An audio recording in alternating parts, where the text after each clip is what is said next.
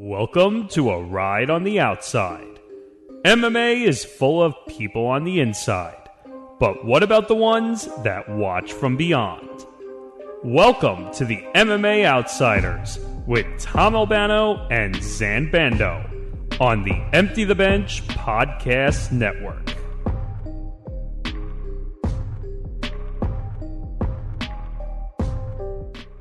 Ah, yes, it's another edition of the MMA Outsiders. That's Zan Bando, Albano. Welcome to episode 28. And Zan, we're coming off of one big weekend that was chock full of combat sports, MMA, boxing events all throughout the weekend. And now we're coming up, Zan, on another big weekend that features, well, long awaited return, Zan, of one Jon Bones Jones, at one point considered the most best pound for pound athlete in the sport of mixed martial arts. I know everybody's rejoicing with the Jake Paul Tommy Fury result. So, so much madness going on in combat sports. It's a very busy time right now. Yeah, absolutely. And um, at the time of this recording, thankfully, there has been no negative news about Jon Jones. Uh, knock on wood, this will be airing on Wednesday morning. So hopefully this entire thing doesn't blow up in flames by the time we're done talking about this. But yeah, well, I've done the knock. I've done the knock. I, I, am on wood right now. So, um, so we'll have that to we'll have that to talk about. Um, but before we get into all of the news and notes in combat sports for this week, as we are approaching the month of March, it's crazy to even think about that. Make sure to like and subscribe. Uh, share the MMA Outsiders uh, social media, share Empty the Bench across social media. You can follow Empty the Bench Network at ETB Network. You can follow myself at ZanBando99 on Instagram and Twitter. And you can find my work at bjpenn.com. I have a few new pieces coming out this week. You can find Tom's work over at Advance I did MMA, where he does a continuous week. Great job covering anything and everything that is fight night. So if you want to find out all the, uh, you can find his work there. You can find him at, at Thomas J. Albano and at Tom Talk Sports Night. Now that that's out of the way, Tom, let's let's go into the, his fight. So obviously Tommy Fury uh, scoring a split decision win over Jake Paul in a very closely contested fight, a fight that had a lot of hype behind it, a fight that's been rescheduled several times, a fight that was dubbed the truth. So the truth of the matter is, is that uh, Tommy Fury did take care of business. He did win the fight, um, and he won it kind of by beating Jake Paul at his own game. I thought he dominated most of the fight uh, pretty easily and didn't really have too many issues besides the eighth round knockdown. And even the point deductions uh, didn't phase him at all. Um, overall, I thought the fight was really good. He used his distance well. He used his range well. He caught Jake Paul with several nice shots, got him in difficult situations, um, tried to confuse him with wrestling, which you obviously can't do in boxing, and that kind of threw him off the second the fight started. And even though the referee was a little bit questionable at times, I do think that it was just enough to let the two guys fight, and it ended up being a great fight and just overall a fight that I thought lived up to all expectations and was not kind of the joke that people were setting it out to be. It was actually a very um, uh, entertaining fight, a well played fight by both, and a fight that I thought lived up to the to the billing, even though there was no uh, knockout or anything like that.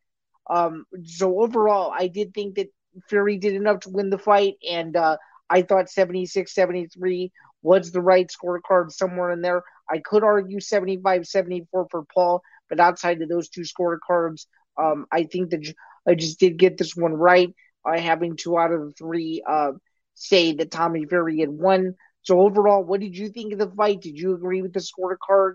And um, would you be interested in seeing a potential rematch uh, between these two uh, now rivals, if you will? So, uh, yes, I did agree with the uh, judges. I actually had scored the fight. I think I had scored five to three in terms of rounds in favor of Fury. Uh, Zan, I think you kind of nailed it. I was talking about it during the uh, MMA Outsiders Moment of Mayhem that dropped on Monday morning. That Jake Paul was. You said that Jake Paul was being at his own game. I think that. It's not that I think. Jake Paul was facing an actual boxer for the first time. He was not facing some celebrity that was doing boxing like he was. He was not facing a washed up MMA fighter, let alone a washed up MMA fighter facing a legitimate boxer, a young, legitimate boxer who, mind you, Zan is also the half brother, the younger half brother of the WBC heavyweight champion and arguably one of the best boxers in this sport today, Tyson Fury. Tommy Fury took control of that fight from the get go.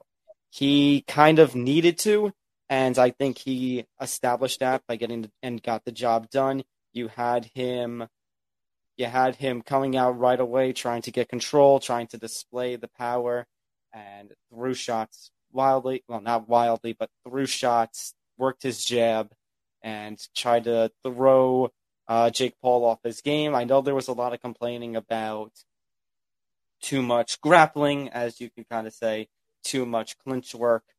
And, well, I mean, Dan, I, I kind of have seen worse fights where, with the clinch work.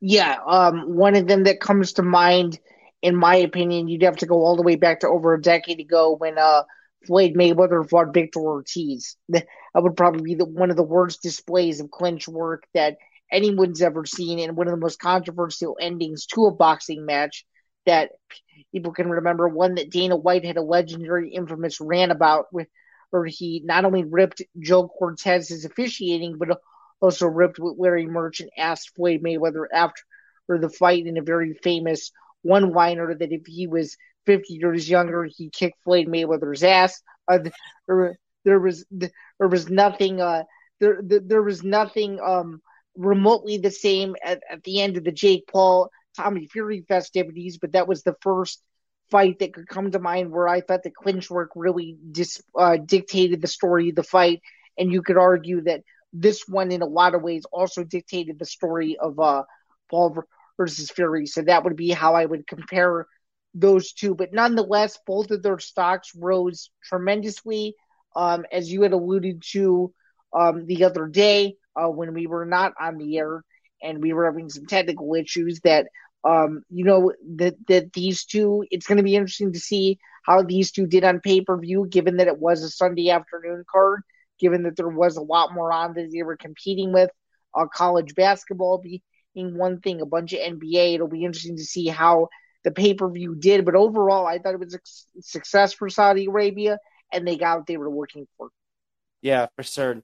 Uh, as I was alluding to before with my uh, match recap, so you had Tommy Fury coming out. You had him taking control of the fight right away.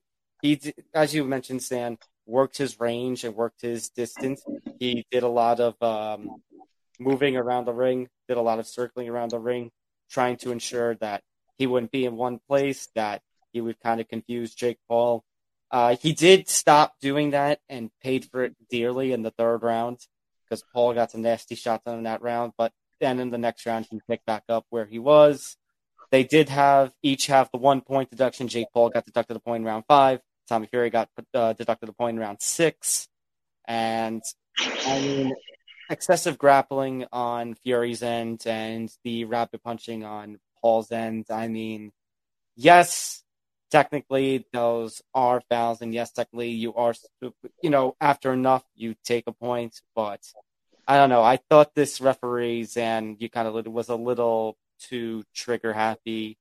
Well, I think I made the comparison the MMA uh, moment of mayhem.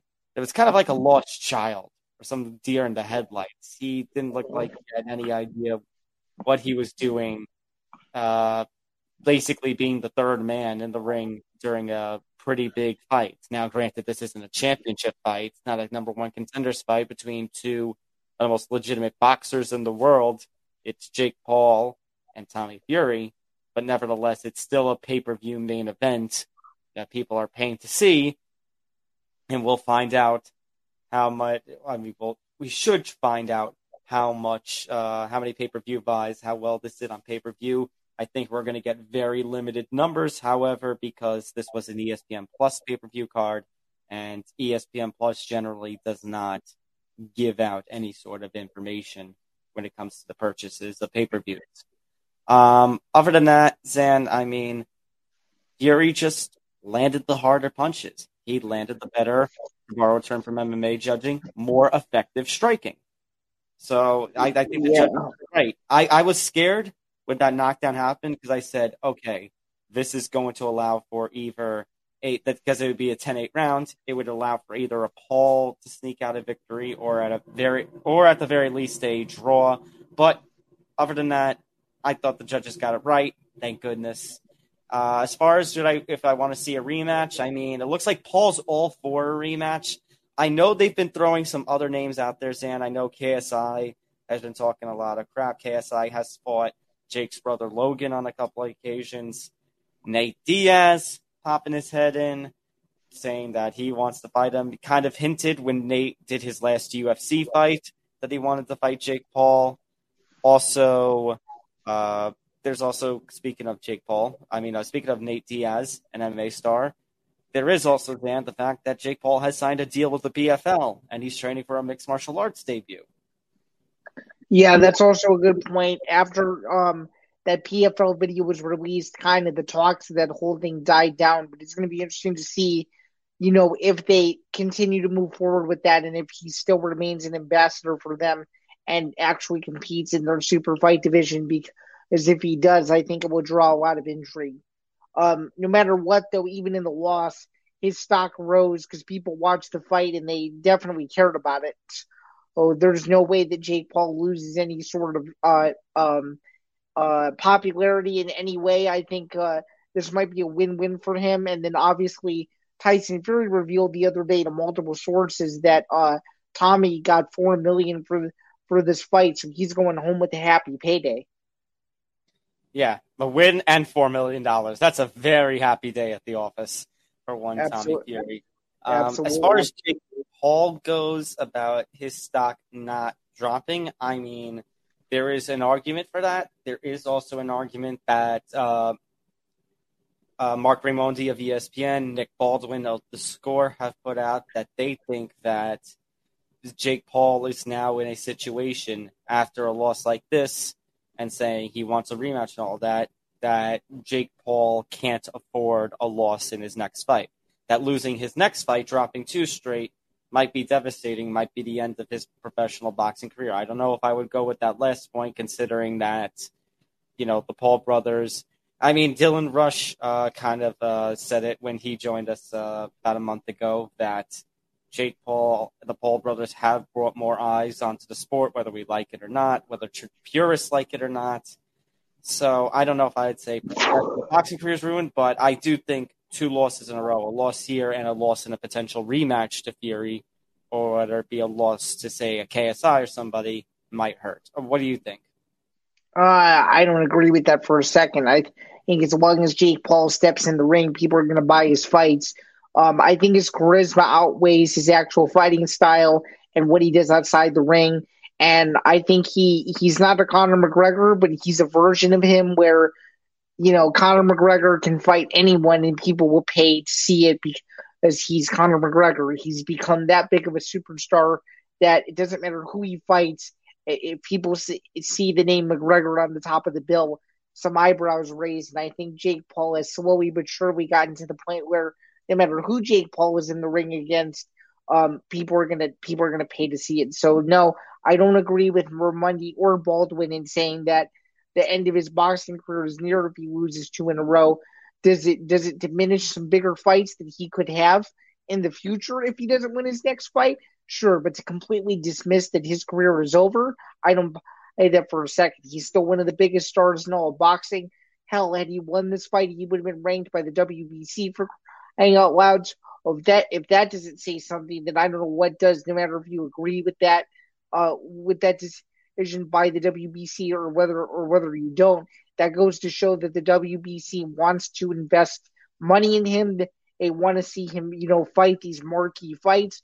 No matter if you if you think he deserves them or not, he's doing things that other boxers at the moment, at least since Floyd Mayweather, have been unable to do. And as much as I don't like Jake Paul and as much as I've never been a fan of his whole gimmick, as soon as I learned that, oh, he's taking this very seriously and he has all of these ambitious goals and he's doing everything he said that he would do, it's hard not to uh it's hard not to um to uh to a uh, discount if you will. It's not it's not hard to see where he's coming from because truly he wants to make a career out of it, no matter if you like him or you don't. And I, think as long as he's putting butts in seats, that's really all he cares about because he's just watching the money roll in. And honestly, at his age, who can blame him? So, uh, yeah. So you brought up the name Conor McGregor, Zan, and I'm going to throw out this question because you threw out this question when we tried to record the first time and had technical difficulties, Zan. So, if Conor McGregor loses his next fight to Michael Chandler, do you think there is a chance, especially if Jake Paul is able to get a win back in his next fight, no matter if it takes place around the same time as McGregor versus Chandler, or if it takes place at the end of the year, if Paul is able to get a victory in his next fight, rebound from this loss, McGregor loses this next fight to Chandler, which we've already established last week we think is a bit of a must win for him do you think then eventually we will see Conor McGregor versus Jake Paul? It's a good question. Um, and I think there's only one man that can determine that, and that is uh, Mr. Baldfather himself, Dana White. And I think uh, father, I love that. And uh, I think um, if if if Mr. Dana White uh, can figure out the right amount of money that he that he's going to get from this deal, he's going to do it. Because remember, and I'm gonna and I'm gonna keep saying it until I'm blue in the face. He never, he always said for years that he would never get into the boxing business. And once the right deal came around for Floyd Mayweather and Conor McGregor to lock horns, and that whole thing, that whole saga started, he was all in, and he was, and he tried to say, "Oh, I never said any of that." Blah. Well, he had said for years that he was never going to get into the boxing business. I promise you, because Dana White's always been about top dollar for maybe about a decade or so. That's how he's that's how he's operated, whether you like it or not. If he if he can get the right number for those two to step into a boxing ring, whether it's an exhibition, a pro boxing match, whatever, he will do it and he will go out and he will go on his little media crusade and he will say that he never said any of those things even though we know it's a bunch of bullshit because people have people have receipts about it. But I, I promise you, he's given the right number. That fight will happen some hours um way under his watch, and he and and uh, an MVP can can go to war on a on a co promotion uh, clause, if you will. Zan, I'm just like sitting here and thinking about it. I mean, you're talking about co promotion. I mean, I think an MMA, card is out of the picture because I don't see him doing business with Jake Paul now being signed to the Professional Fighters League. Uh, and we've already talked about uh, Dana and his lack of trying to do co promotions. You had mentioned the other uh, day, Zan, uh, while we were talking about how Jake Paul has been kind of dropped by Showtime. This was his first fight with ESPN Plus pay per view. He had been with Showtime and Triller prior to this. And uh, the first couple of fights, and like Askren and the Woodley fight, uh, 500,000 pay per view buys each plus. And then the last couple of ones, the rematch with Woodley, the Silva fight, only about 200 to 300,000. So now you're looking at, I mean, whatever. Again, it's kind of frustrating. Like, not just with this fight, but with all of the uh, pay per view cards in general, how ESPN Plus just doesn't give the information about pay per view purchases, unless, of course, it's something really big that they want to promote, like when Conor McGregor fights. Uh, on that note, however, uh, yeah, you're right. Dana has said before he wouldn't get into boxing. Uh, he tried with Zuffa Boxing, Zan, and then he kind of learned the hard way that uh, the pay structure that he wants to have, like in the UFC, is not going to fly when it comes to uh, having to deal with the athletic commissions and the Ali Act. Tom, I'm going to stop you right there. Did he or did he really try with Zuffa boxing? Because I would argue he barely tried. Yeah, very fair point. He barely tried. Barely got it off the ground. He got uh, he got a he got a T-shirt out of it, and that was about and that was about it. And and it's a T-shirt that few people even still own. it's it's going to be Zan Zuffa boxing is going to be a relic in combat sports, just like on the same level that Golden Boy MMA was. Yeah. Although putting Golden Boy MMA in the same category as Zuffa Boxing is hilarious in itself. I know, because it's Dana and Oscar De La Hoya. Uh, right. Actually, Zan, hold on. I have a message here from Dana about what you said. You know, trying to uh, what's it called? Trying to do co-promotion, getting into the boxing, and letting McGregor Paul happen here. No, you moron. So, Zan, I know he's basically said a lot of BS. Dana White. I know we talked about with the Zuffa boxing that he has said that he doesn't want to do business. He brought up previously Stephen Espinoza how the two of them, when they worked with Showtime with the whole Floyd Mayweather Conor McGregor thing, ever since then, those two have run each other's names in the mud, and don't want to do business with one another. So I don't know. Dana White and Jake Paul, I don't think are on the best of terms. I would say not. Um, so I don't know if they would really ever do business. The one thing that I do think is a little easier is that Jake Paul is now a part of the ESPN Plus his first couple of fights were with Showtime, though he did well, and then after a couple of low performing fights, the fights with the rematch with Woodley, the Anderson Silva fight, uh, he and Showtime have basically seemed to have parted ways, and now he is with ESPN Plus. It was the Fury fight was on ESPN Plus, so maybe from that end, maybe the two sides can work together. Um, I do want to throw a note out there, a little breaking the fourth wall kind of note. If you have seen the uh, video feed changed quite a bit. It's because we were in the middle, production wise, of our recording of StreamYard and it continuously failed. So we're basically using Zoom as a uh, failsafe for right now. Yeah, and this is a subliminal message to StreamYard to uh, get their shit together, if you if you will. Well, it's not um, so subliminal now, is it? Um, I guess I, I I guess so. But um, you brought up you brought up something very interesting in your previous point about the Jake Paul Dana White saga. So I have to mention it. Not only are they not on the best of terms, I don't think they've ever been on the best of terms since the night that they met. So apparently, according to Dana White, he he went on an interview with Robbie Fox, and he basically revealed to who was known as Robbie Barstool that the one and only time he ever met Jake Paul was not very pleasant. It was at the Wilder Fury 2 fight in February of 2020. And basically, according to Dana, his seats at uh, MGM that night were messed up. And basically, uh, he noticed that Jake Paul was behind him, and Jake Paul started talking to him. And, and after Dana White said that his seats were messed up, Jake Paul said something along the lines of, "Oh, keep keep being famous or, or, or something like that," and and that's when Dana White's son, he didn't reveal which son it was, more than likely uh, Dana White the third, pretty much tell him uh, who Jake Paul was, and then that's what kind of started the whole firestorm of maybe Jake Paul in Dana White's mind is public enemy number one. We know that that's definitely the case, and as we both know now, uh, Dana White refuses to talk about Jake Paul and will probably continue to refuse to talk about Jake Paul unless it's with an interviewer that he really likes. In this case, Robbie Fox being someone who's apparently on really good terms with White, one of the few journalists that we can actually say um, is is on those terms. So there's a little bit of the Jake Paul Dana White beef that most people don't know that Fox was able to get out of him.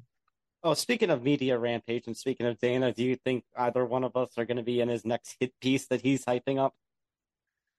Uh, maybe you. I don't know about me. It seems like I'm the one that's uh, I'm the one that's been getting all his questions answered and uh and and all and all, all that. So who knows? Maybe maybe maybe I'll be on the positive side of the media crusade if there is a positive side of the video. I would not be surprised if I was included in that video and actually I would would be very grateful. As for you, I don't know. I don't know how much coverage of Power Slap you've done or haven't done. But I haven't done much.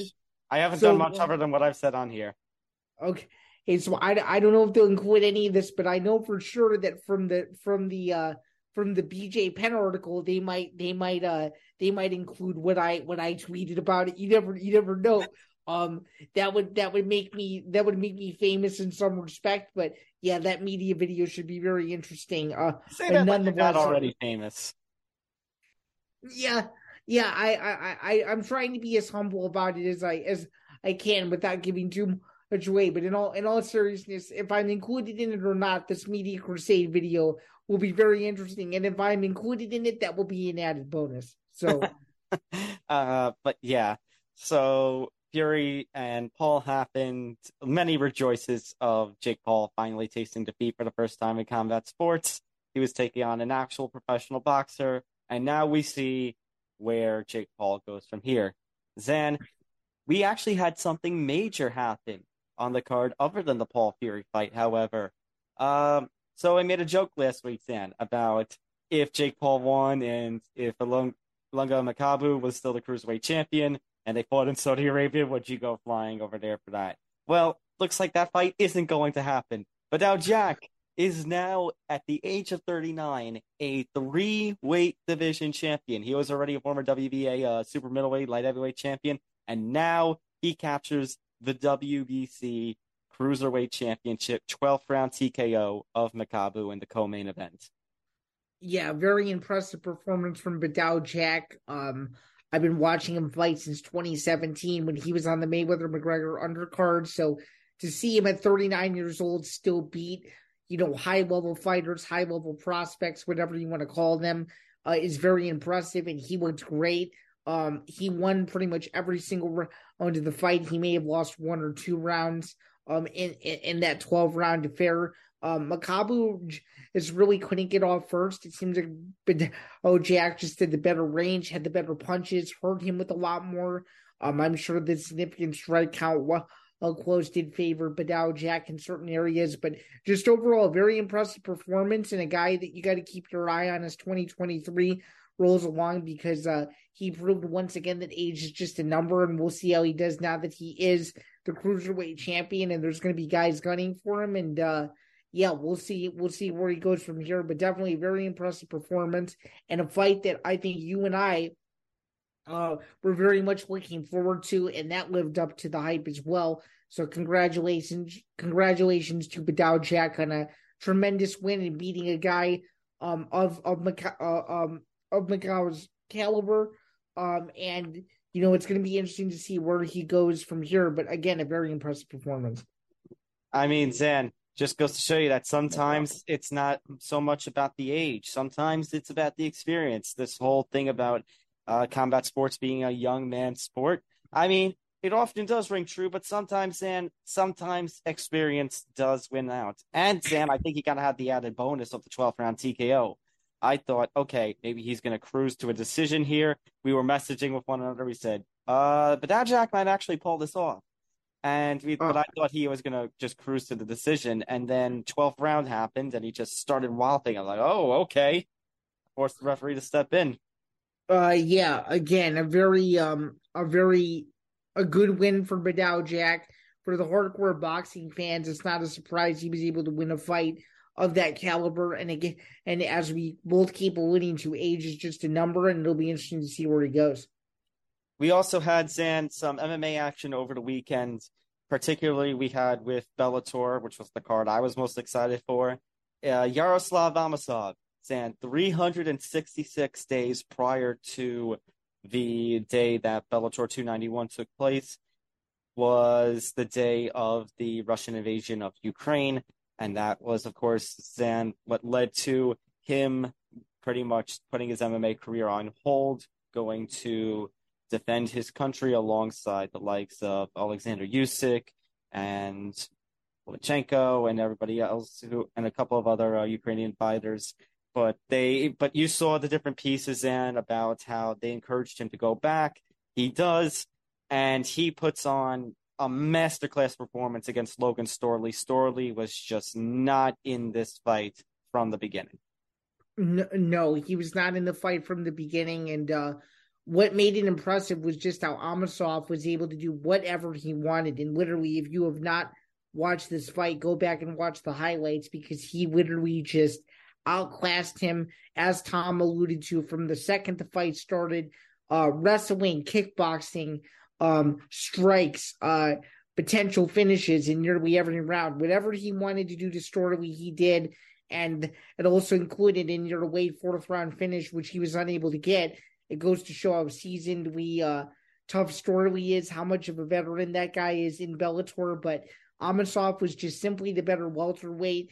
And, um, I, I, I think we both know how we feel about this.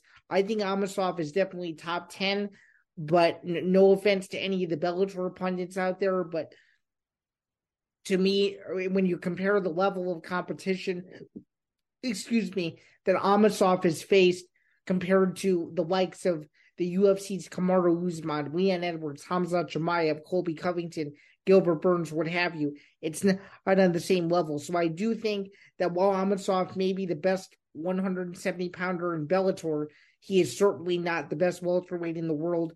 I, I would argue that he's top 10. Anything above number six, I think is incorrect in my opinion. And truly, I think we're not going to know if Amosov really is the best until he makes the transition to the UFC, if he ever does make that transition. But I will say this, um, pound for pound rankings in the welterweight division, Amosov has earned his rightful place in the top 10, and I don't think there's any doubt about it.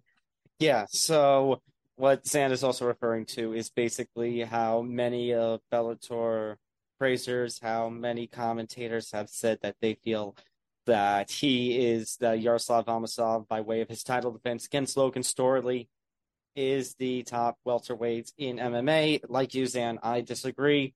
Zan, at this point right now, if you're asking me for personal preference, I would say neither welterweight champion is number one.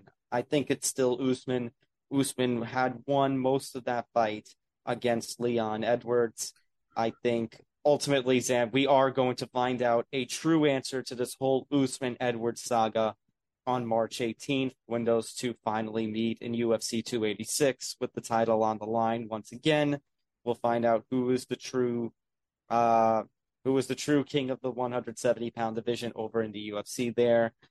Um I think Amosov doesn't compare to either of those guys.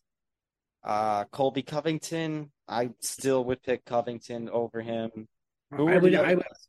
I would still, I would still pick Hamzat over him too. To be honest with you, You would still pick Hamza, really?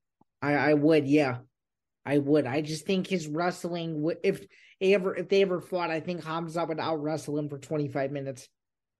And who was the other one you put in the top five? Because Uh, Gilbert, Gilbert Burns. Oh yeah, Gilbert Burns. Yeah, I would put Gilbert Burns over uh as well.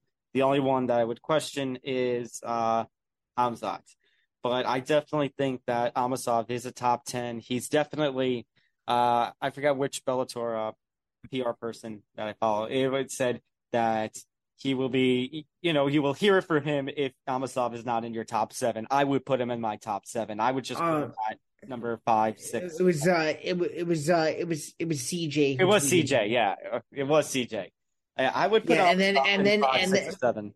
And then and then Fidel Fidel's claim was that Amosov is the best welterweight in the world, and I'm like, as much as I like Bellator, I don't think I don't think I don't think that's right. I, lo- I love I love Michael, but I love Michael, but no. and then I and then I got totally roasted by Josh Thompson, and his counterclaim to that is that American Top Team is the best gym in the world. And I didn't reply to him, but I'm like, that's not what I tried to say. But okay, That's that's not the point, Josh. Yeah, yeah. Um, Uh. but yeah, none nonetheless, I do think Amosov is one of the best welterweights in the world. Uh, number one, that remains to be seen. That I think that can only be proven if he ever decides to go over to the uh to the MMA worldwide leader, the three letters, if you will.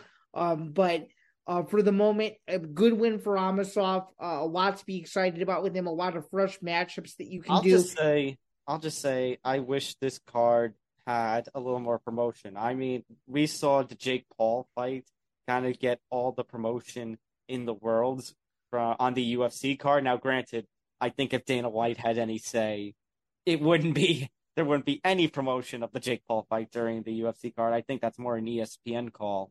And that's is what he that is what he clarified in his interview with Robbie Fox that that was a full network decision that was not a UFC decision. and, and granted, you know, whenever you watch the UFC on ESPN Plus, it gets annoying seeing the same commercials over and over and over again.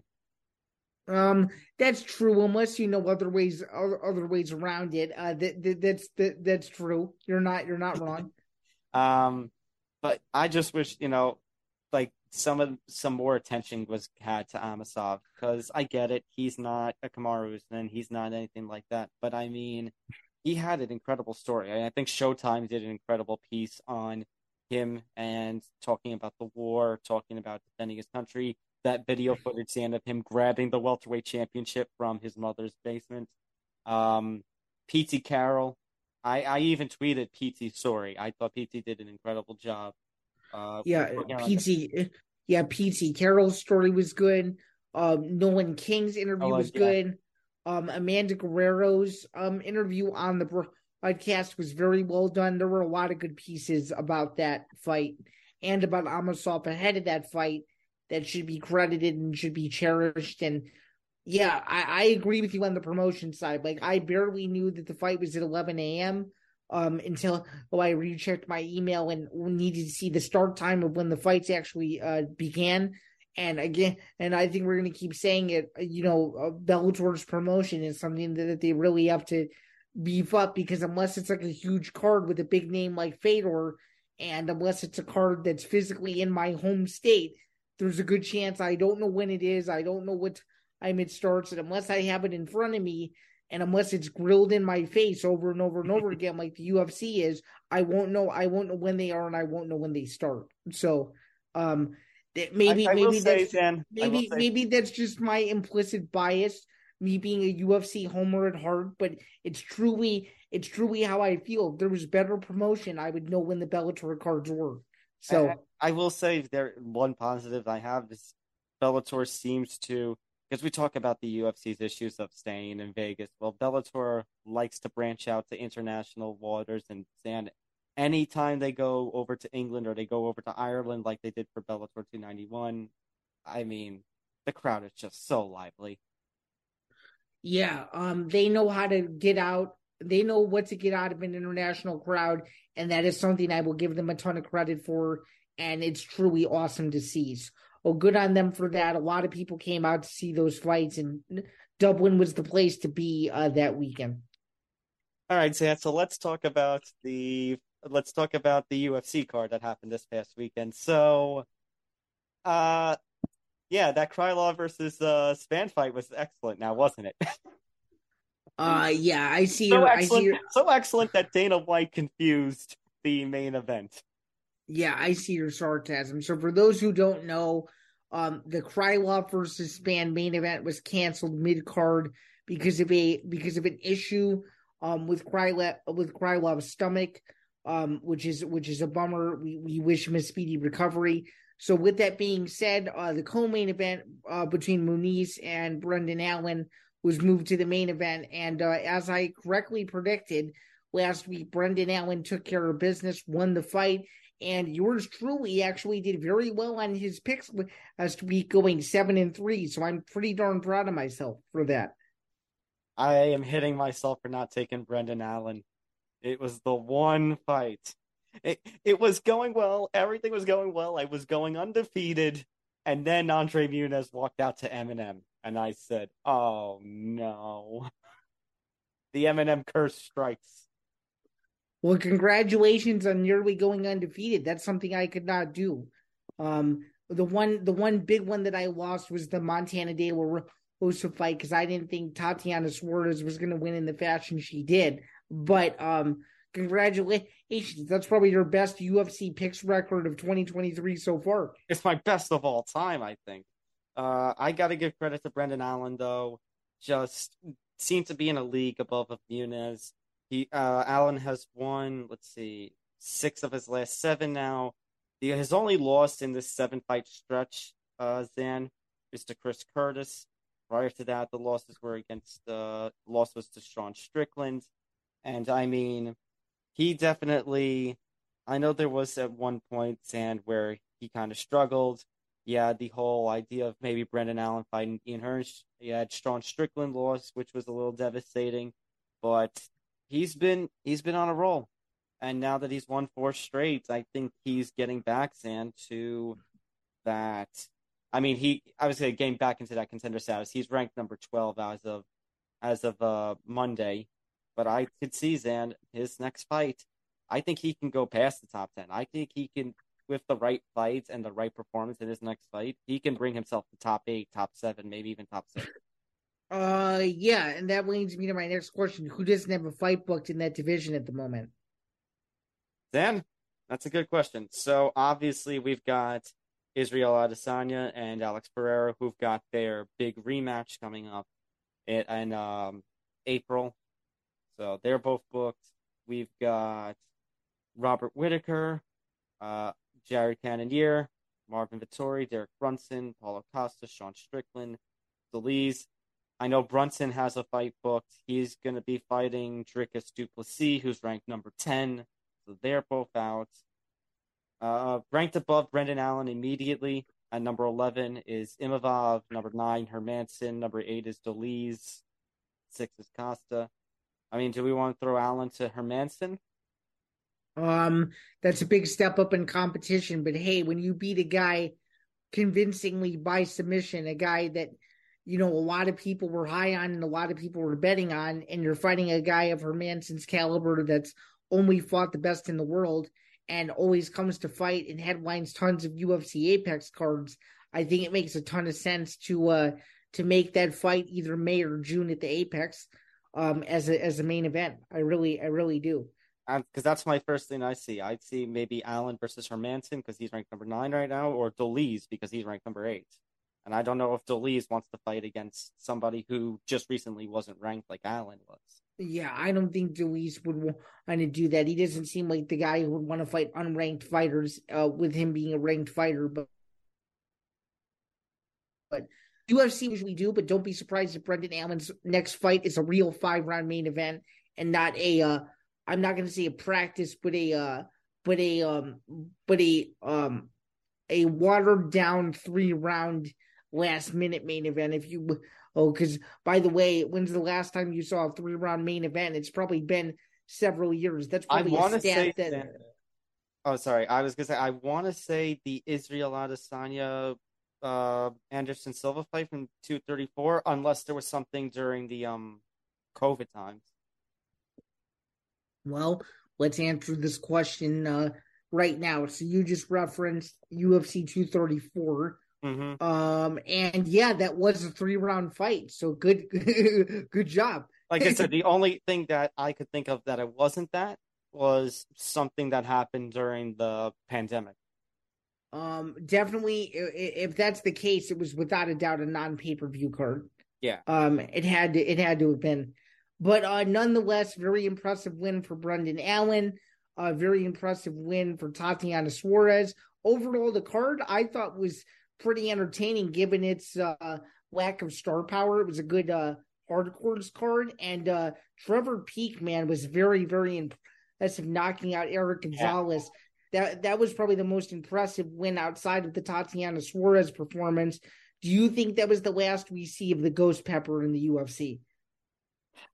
I want to say, I want to hope not, but there's always that distinct possibility. I will say though, I'm more hype about Peek now though. Like, and everyone seems to be. I feel like this is gonna be, this is gonna bring Peek a lot of momentum. I think Tatiana Suarez gets a lot of momentum back now. She's ranked, I think, at number 13 at this point, and Zan, I only think she's going to zoom her way back up the flyweight ranks quickly towards a title shot. Yeah, and maybe and uh, back to Trevor Peek. Maybe Trevor Peek is peaking at the right time, if you will. um, but in all in all seriousness, though, that's one of the most impressive um UFC debuts that you'll ever see. No matter no matter who it's against, and uh, he's got he's got some serious power. I'm excited to watch his next fight. It should be very interesting. And uh, I think that was one of the big highlights of uh, one of the OG Apex cards that maybe not a lot of people will remember, but that was one of the that was one of the uh one of the highlights that people will look back on for UFC Fight Night 220 for sure. Um, or better known as UFC Vegas 70. Speaking of the Vegas theme, the UFC will remain in Vegas for the next two events. Coming up on Saturday is the long awaited return of Jon Jones at UFC 285, bulking up to heavyweight, his first appearance in the UFC in three years. This time it's in a completely new weight class. Francis Ngannou is out. Ciryl Gane is in. It's the vacant UFC heavyweight championship. Tom, it was leaked by the T-Mobile Arena a couple months ago. Now we're at now we're at the week of a Jon Jones fight. Tom, what is your excitement level slash nervous nervous level as uh and this goes out? We will be three days away from the long-awaited return of uh, Dana White's pick for the greatest of all time. And I think that's going to be an interesting debate because I think that debate's going to find itself, you know, rearing its head one way or another after this weekend. We've got, I'm pretty excited for example. We've got 285 this weekend. And then, Zan, the week after that, we've got a card on March 11th that is not going to take place at the Apex. It's going to take place at, uh, was it the theater? The, the theater at Virgin Hotels. Virgin Hotels, yes. And I and I was thinking, Zan, that's kind of like one of those old school fight night cards with uh, UFC. You know, uh, when the Spike TV days, the fight nights when it's at the Palms and such. Yeah, and we actually got a real answer to that question as to why those fights will be at the Virgin uh, Hotels. It's because the Power Slap finale will be at the UFC Apex that same night. So the UFC will air first, and then the Power Slap finale live on Rumble uh, will air. Yeah, not on right pay per view anymore. Not on pay per view on Rumble. Yeah, so you um, this is not, not an endorsement, but you can sign up for Rumble today. It's free if you want to watch uh the first annual Power Slap season finale. Uh, nonetheless, going back to UFC 285, this is a star-studded card. A lot of huge names on this card, of course, topped off with two title fights.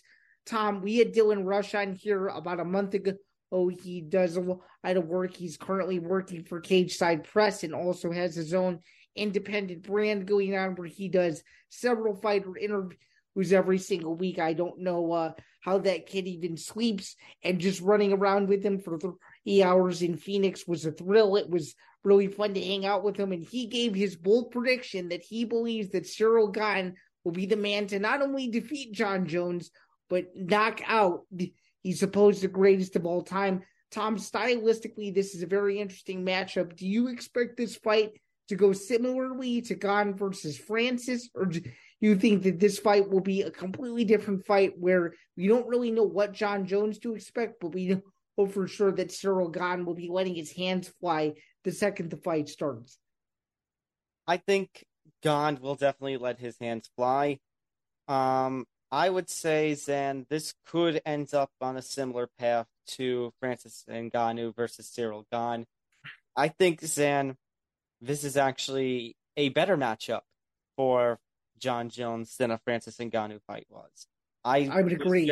I, I was very concerned, Zan. If I was sitting here today and we had the fight that we all thought we were going to get in Jon Jones versus Francis Ngannou for the heavyweight title, I would have said Ngannou would knock Jones out, kind of on the similar path that Rush was going on, because Ngannou had all that power.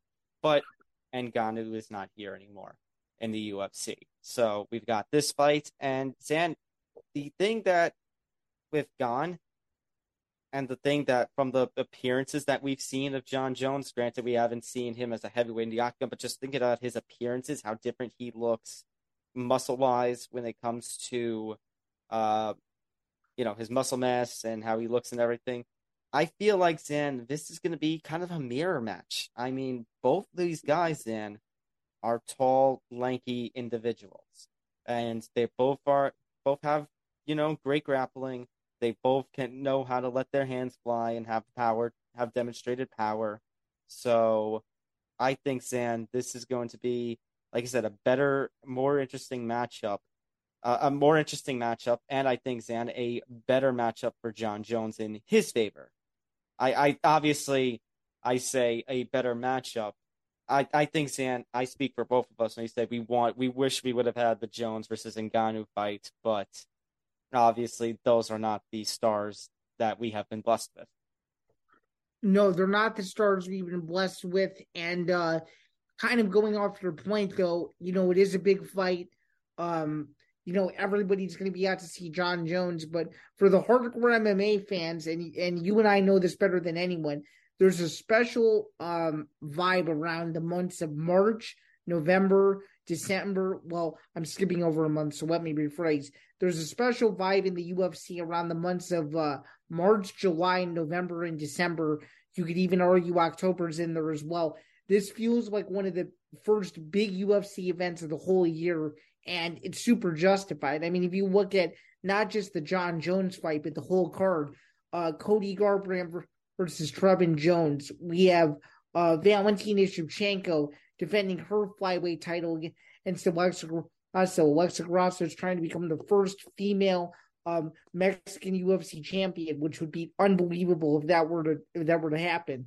Um, you've got the likes of Bo Nickal making his long-awaited UFC debut and fighting a no-slouch opponent in Jamie Pickett. It, it's a very it's a solid card, and it's a card that I think is getting the buzz that it deserves. But this feels bigger than what the promotion is turning out to be. This feels like a real headlining it on the top of the bill, assuming he makes it to Saturday night. I think it's going to be what the UFC is hoping for. And then, which is the backup fighter for this fight. You also have Stipe Miocic as a potential next opponent for the winner. The, the outside of Francis and Francis' departure, as sad as it may be for some, the stars are aligning for the UFC, and this is going to turn out to be a star-studded weekend in Vegas and uh, one of the biggest fights of the year so far. Last weekend, you get Paul versus Fury, and this weekend, you get the return of Jon Bones Jones. So you you can't really ask for much more than that. So Zan, that now leaves us with we look at this uh, Jon Jones versus Ciryl Gane fight. Uh, Jones, by the way, Zan, making a claim that Francis Ngannou basically went running. What what do you think of those claims that basically Francis Ngannou left and is basically chickening out by leaving the UFC? It's an interesting claim uh, coming from a guy who always gets in legal trouble all the time and is quote unquote running, running from his own demons. So I think that's uh, I think that's a little bit counterintuitive on the part of Jones. I had to take a dig at his past history because it's hard not to look at his legacy and not just see the things inside the octagon, but but outside of the octagon. Uh, but on on the other side of that, um, Jones did say that, you know, Francis was going to do what he was going to do. And that's exactly what he did in terms of him running away. Um, at the same time, it's hard, uh, it's hard to, uh, it's hard to disagree in a, in a sense because if you think about it, um, Jones was out, um, for three years, you know, and obviously you didn't, um, obviously during those three years, Francis was the champion. So in terms of him running from the fight, I could see Jones's point of view, but personally, I do think that you know, given given uh, Jones's past history, he's being a little bit hypocritical when he makes a claim like that, considering uh, how his past has gone, in my opinion. And Zan, to add on top of it, I think Francis Ngannou. Now, this is another thing, Zan, where you could argue one way or the other for the same reason is taking a bigger risk by not taking the Jones fight and by leaving the UFC. Because obviously, you know, we were talking about in January, we're about a month later, Zan. Still no word on what's next for Francis Ngannou. It still seems like boxing is going to be the next venture, but there's nothing set in stone. And the question is going to be how much longer we have to wait for uh, Francis Ngannou to get some sort of fight author, whether it be in MMA or whether it be in boxing. Um, as far as the legal troubles goes, then I think personally for me, this is what keeps me debated on whether I truly think Jon Jones is the greatest of all time or not. Because you look at, say, the other person who is considered a goat, George St. Pierre, and he has been a he's not doesn't have the undefeated record like Khabib or the supposed undefeated record. Obviously, Jones has the one disqualification loss. Of controversially, he has had a quite a few controversial decisions over the last couple of years. I mean, over the last couple of years of his active MMA career, I should say. Um, I think even though there's that, and I think GSP is still the class act figure, where as Jones as you mentioned, running running away from the law a lot, running away from his demons. So my question, Zan, is that is the GOAT status for Jon Jones on the line in this fight? Uh, if he wins, does he solidify himself as the GOAT despite the legal troubles, even if you believe it now? If he loses, does he lose the GOAT status? Um, it's hard to say, but you'd have to factor in the answer of yes, just considering the time he had off. So to not fight for three years and what he could have done in those three years, and then to come back like not even half of his level uh, as Jones, not even a not even a decade, I don't think, and and that would be kind of a a, bad knock on his career, knowing that he'll be remembered uh, if he does lose that his first real loss was to a guy that you know really didn't have the same caliber of experience of let's say a Lyoto Machida or Shogun Rua or something like that. Certainly, certainly the case. So Zan, let's get right to it. I mean, if you want my opinion, Zan, I think it's very well possible. Like, I think the other thing that Jon Jones is missing, which GSP has, is that the second title. I mean, even Jones's own arch nemesis of Daniel Cormier has the second belt to him. Obviously, this would not be for champ champ status, but if Jones has the ability to say, you know, I technically beat DC twice, uh, it's only technically one time now because of the no contest for 2017. You know, never truly lost in the octagon, have the two titles, you know, because only a handful of fighters have even won championships in two divisions in the UFC, let alone just hand uh, holding them at the same time. Um, Correct. So I think this is the opportunity, Zan, for despite all the troubles, despite all the to use an ice cream comparison, all the rocky road Sunday that's around it, this is the chance for Jon Jones to put the cherry on top. Because if he wins a second division championship and he beats Ciryl Gane, especially after this kind of layoff, I think, Zan, that could be even to those who think GSP, unless somebody is diehard, you know, no, the legal troubles matter. This fight on on Saturday night, if he wins, even some of the biggest GSP fans might have to say Jon Jones is the greatest fighter of all time. Uh, yeah, very well said. Um, okay, very quickly, just given the interest of time, uh, my prediction for this fight is Jones, uh, by decision, uh, 48-47, but very close, and he just ekes out the fourth round, which gives him the win, and maybe runs in the fifth round, but still does enough to win the fight. It would it Zan, it doesn't seem like it would be a Jon Jones fight if nothing like that happened. A close fight that ends very controversially. So I'm gonna actually 100% agree with you, my friend. Jon Jones by decision becomes heavyweight champion. Sounds good to me. Moving right along to the co-main event, we have the return of Valentina Shevchenko, who's taking on Alexa Grasso, someone who's been super underrated in that division for the last several years without a doubt, Valentina's toughest test, although Taila Santos would have something to say about that.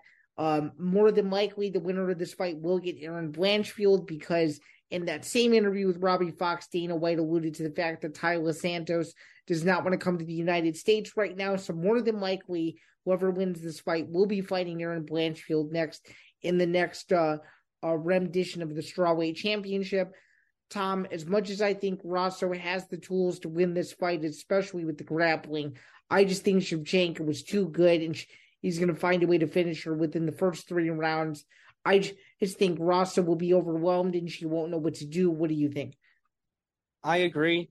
I actually feel kind of sad because we talked about it in previous weeks, and that we feel like Taila Santos did beat Valentina Shevchenko in their fight, that she should get some sort of rematch.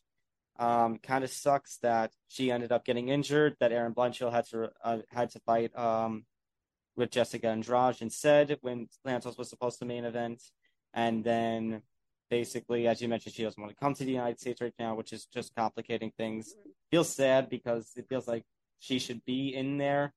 Um, However, this might be a little bit of a controversial statement, but I think the pressure's on Shevchenko in this fight because of that I do horrible, too.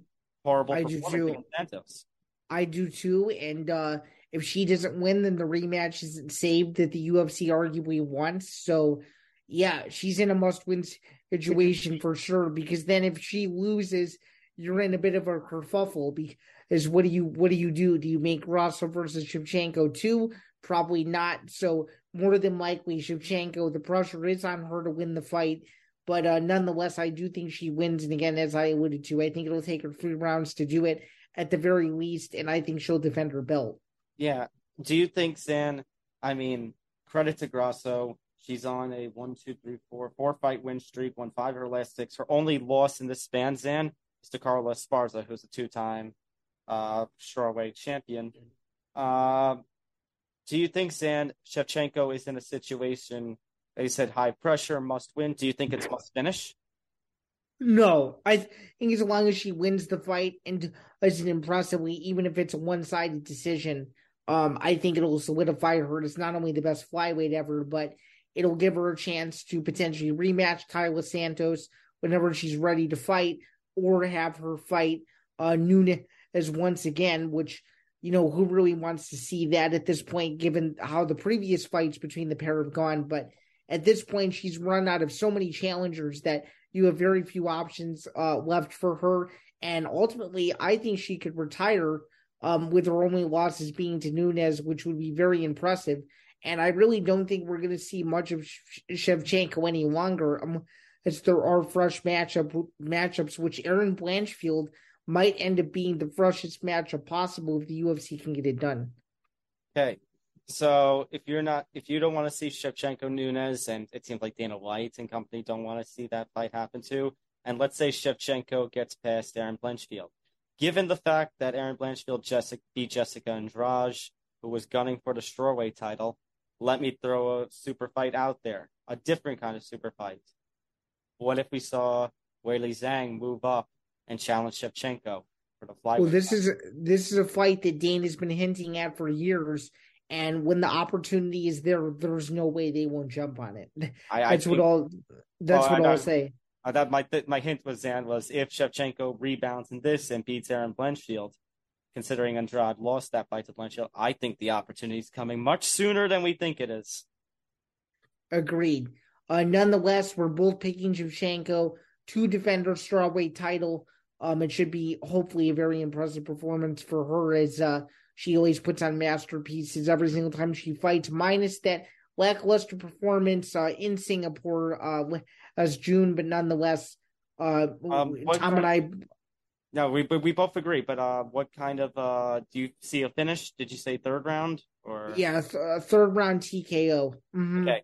Um, I kind of want to agree with you, but this is also Valentina Actually, you know what? No, I'll go two for two with you. I'm going to agree. Third round TKO. I was very tempted to say maybe second in the hopes of getting a bigger rebound, but I'll go with yeah. I I think Grasso surprisingly wins the first round, and Shevchenko will go back to the corner and realize what adjustments she'll need to make, and the rest of the fight will be completely her way, in my opinion.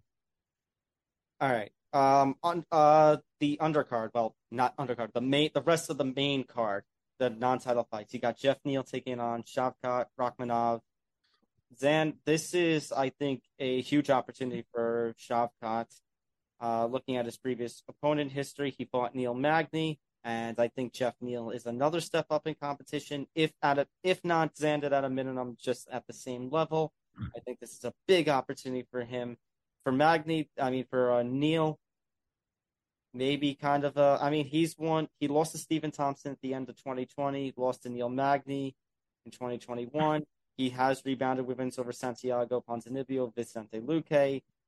Big things for the winner of this matchup, I'd say. Yeah, no offense, but I do think Geoff Neal is a gatekeeper at 170 pounds, and this is a perfect matchup for Shavkat to go in there and beat a big name on pay per view. Well, I was going to say, is this a must win for me, or is this a must win for either competitor? I think it's a must win for Neal more than Shavkat. I think Shavkat could lose a very close decision, and his and his stock won't go down at all. And if you think about it, if you look at them stylistically, they fight very similar. So I think it'll be I think it'll be a very entertaining fight, a potential fight of the night candidate, no doubt about it, as well as the fight between former champion Cody Garbrandt and uh, Trevin Jones too. For sure. Um, what's going to be your prediction? Because I'm going to go with Rakhmonov. Uh, yeah, I like Rakhmonov to win in the second round uh, by knockout. I think he, I think he stops Geoff Neal early in the second round. Uh, let's see. Think I mean, he's got a very big finish history. Um, I'm going to agree with Rakhmonov wins. I think Zan. I think I think it's going to be a little different. I'm going to say like just like the Neil Magny fight, second round submission.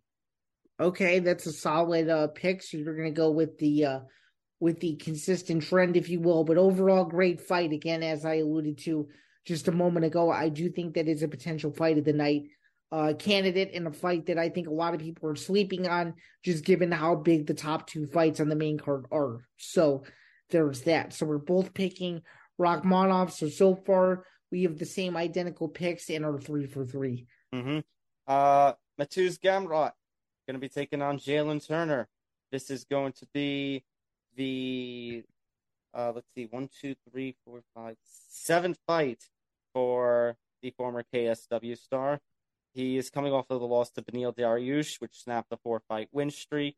And then you've got Jalen Turner, who always knows how to entertain. He's on a five fight win streak himself.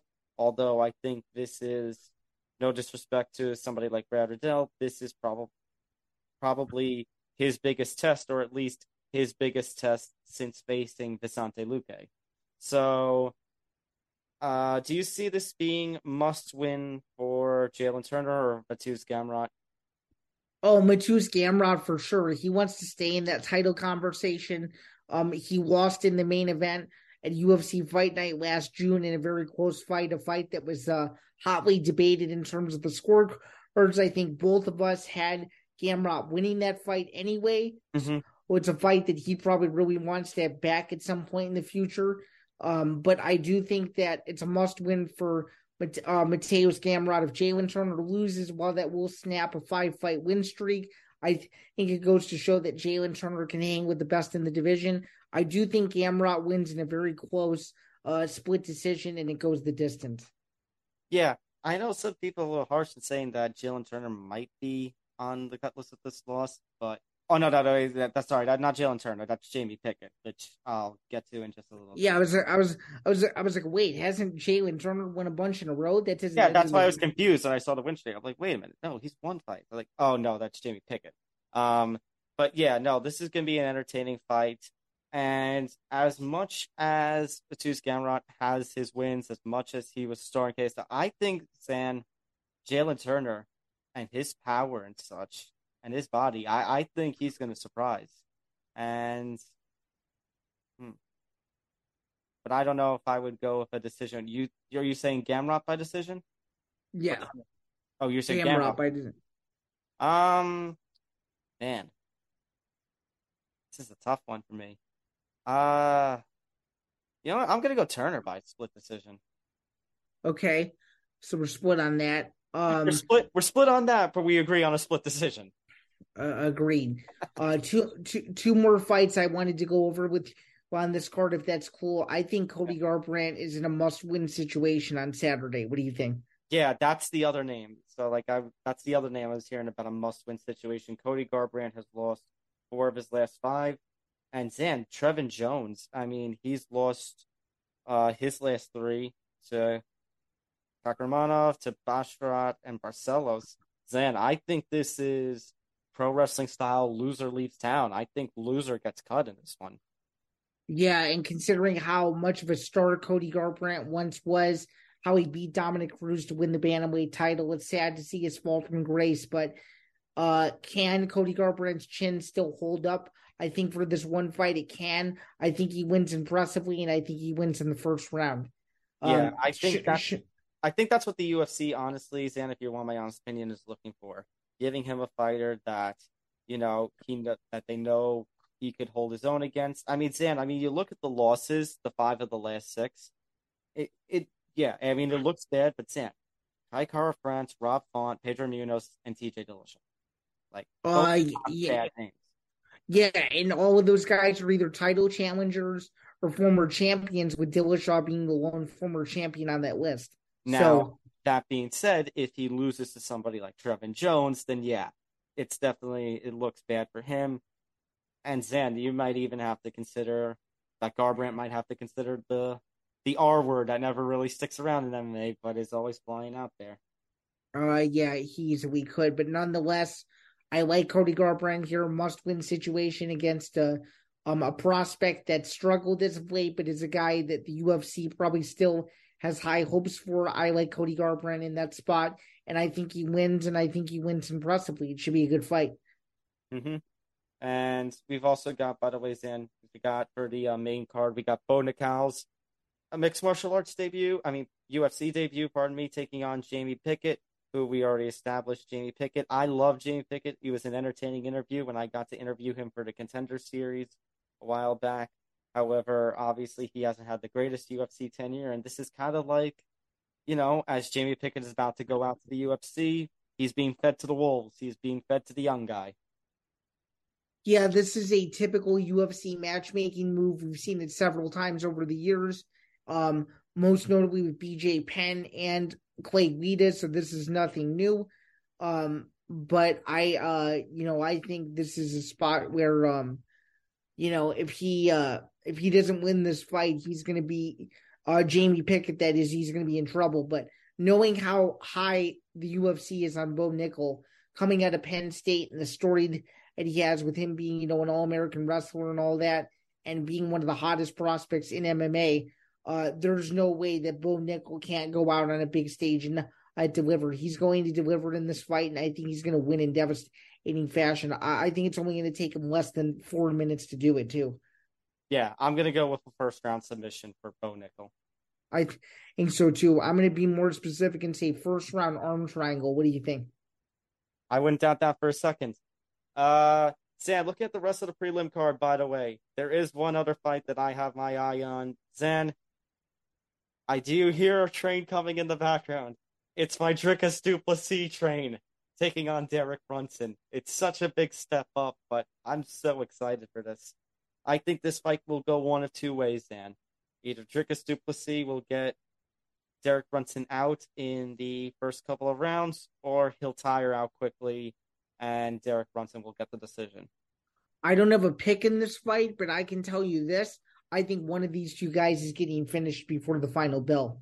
That's what that's what I think. I, I don't know which side to lean on, but I just know that someone is getting a finish over the other. If you were to put a a, a bullet my head, which would be really bad, literally, but figuratively, figuratively, if you were to put a bullet in my head, I would say Dricus Du Plessis wins the fight, but Derek Brunson gives him Helen back for most of it. Um, I, as I just alluded to, I, I don't have a side to pick, and I'm going to stick with that. But I do think that um, someone is getting finished in this fight. So for a best bet per se, I would say this fight does not go the distance. Or if you like the over one and a half rounds, I would side with that too. Uh, for best bets, I mean, Zan, oh, by the way, just to throw out how good this card is, I mean, Louis Rostov is going to be starting off the card, the early prelims. You got Jessica Penne on here. Ian Garry is going to making an appearance. Uh, the Cuban Missile Crisis, Julian Marquez taking on Marc Andre Barriault. Viviana Araujo taking on Amanda Ribas. That should be absolutely fun. Uh, for best bets, I'm gonna say I have to I have to correct you. It's actually Amanda Hebos. The R is uh, silent. Yeah. Pardon me. Yeah, yeah. Uh, I'm going to go with Rakhmonov uh, as a money line. I would say yeah, Rakhmonov for a money line. I would say Mateusz Gamrot, Jalen Turner goes the distance. And yeah, Zan, I wouldn't put wouldn't mind putting some money on a Dricus Du Plessis finish. And there's uh, would be on Jones versus Ciryl three and a half rounds. I really like it, just given Jones's previous fight history. Uh, Valentina Shevchenko by finish and I also like Bo Nickal uh, to win in uh, to win inside the distance uh, pretty easily. I like that. I like these bets. It's definitely going to be a very fun card to watch. Zan, uh, going off of that, just a couple of news items, by the way, to finish off our show. The long-awaited, anticipated fight by Tank Davis and Ryan Garcia Zan is official for April 22nd. Yeah, it's done. It's official. April 22nd, T-Mobile Arena live on Showtime and DAZN pay-per-view. Uh, couldn't ask for a better fight. at this moment for boxing. As we always say, uh, boxing gets in its own way, but they finally got a deal done for that fight. Um, it's going to be awesome. I don't have an early prediction for the fight, but Yeah, I will I. say that. But I will say that um, it's going to be a hot ticket. So as when his tickets go on sale, you want to snatch them up immediately. Price skyrocket, and uh, Las Vegas be the place to be in a, a month out's time.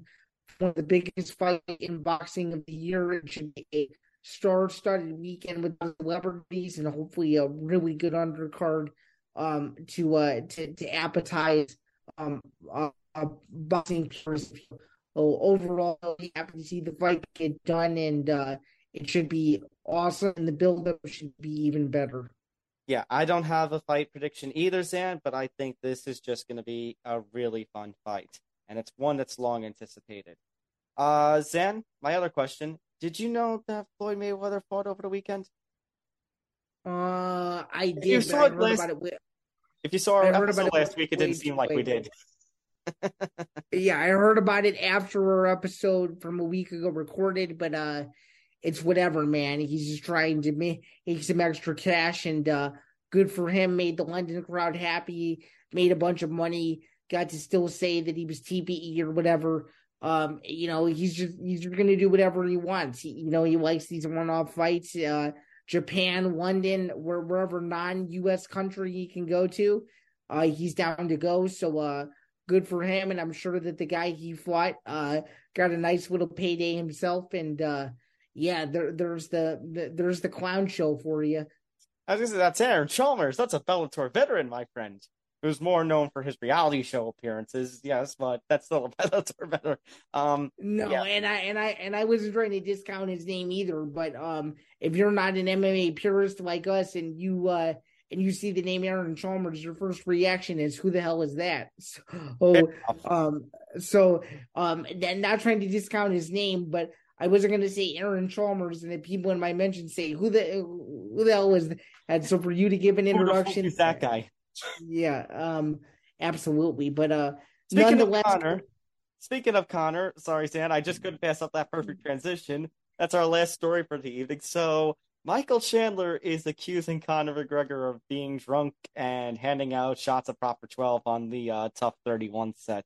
And you've got Dana basically saying, you know, when asked about the cuts that we talked about last week, that basically Conor will get his way with something. So thank you, Dana White, for confirming something that we already knew.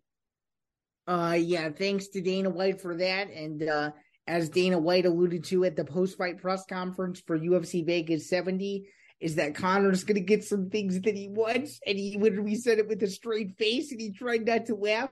But uh, there you go. That's Conor McGregor being Conor McGregor. And uh, I will say, No, I, there is one thing I will say. I I hope the TUF fighters who did get cut do get some form of compensation for it.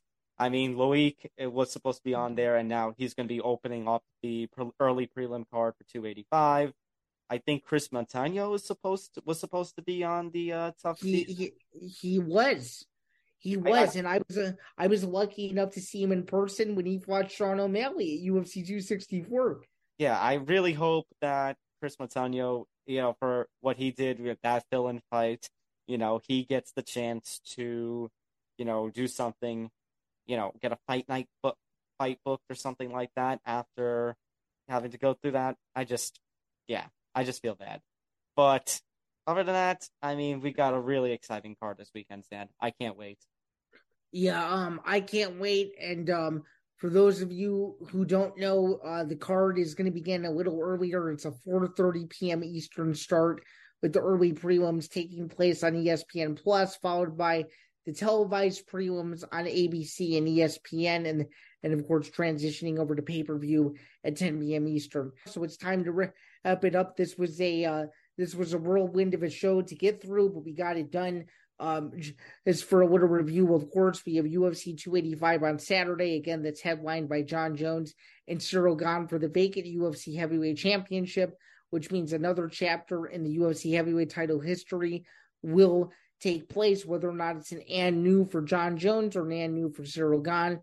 And then, of course, we had news and notes uh, later in the episode. And then, of course, the next few weeks for the UFC are going to be jam packed, of course, with the UFC Fight Night card at the Virgin Hotels in Las Vegas. But nonetheless, uh, that's going to do it for the MMA Outsiders. I'm Zan Bando. That that's Tom Albano. Again, you can find my work um, over at bjpenn.com.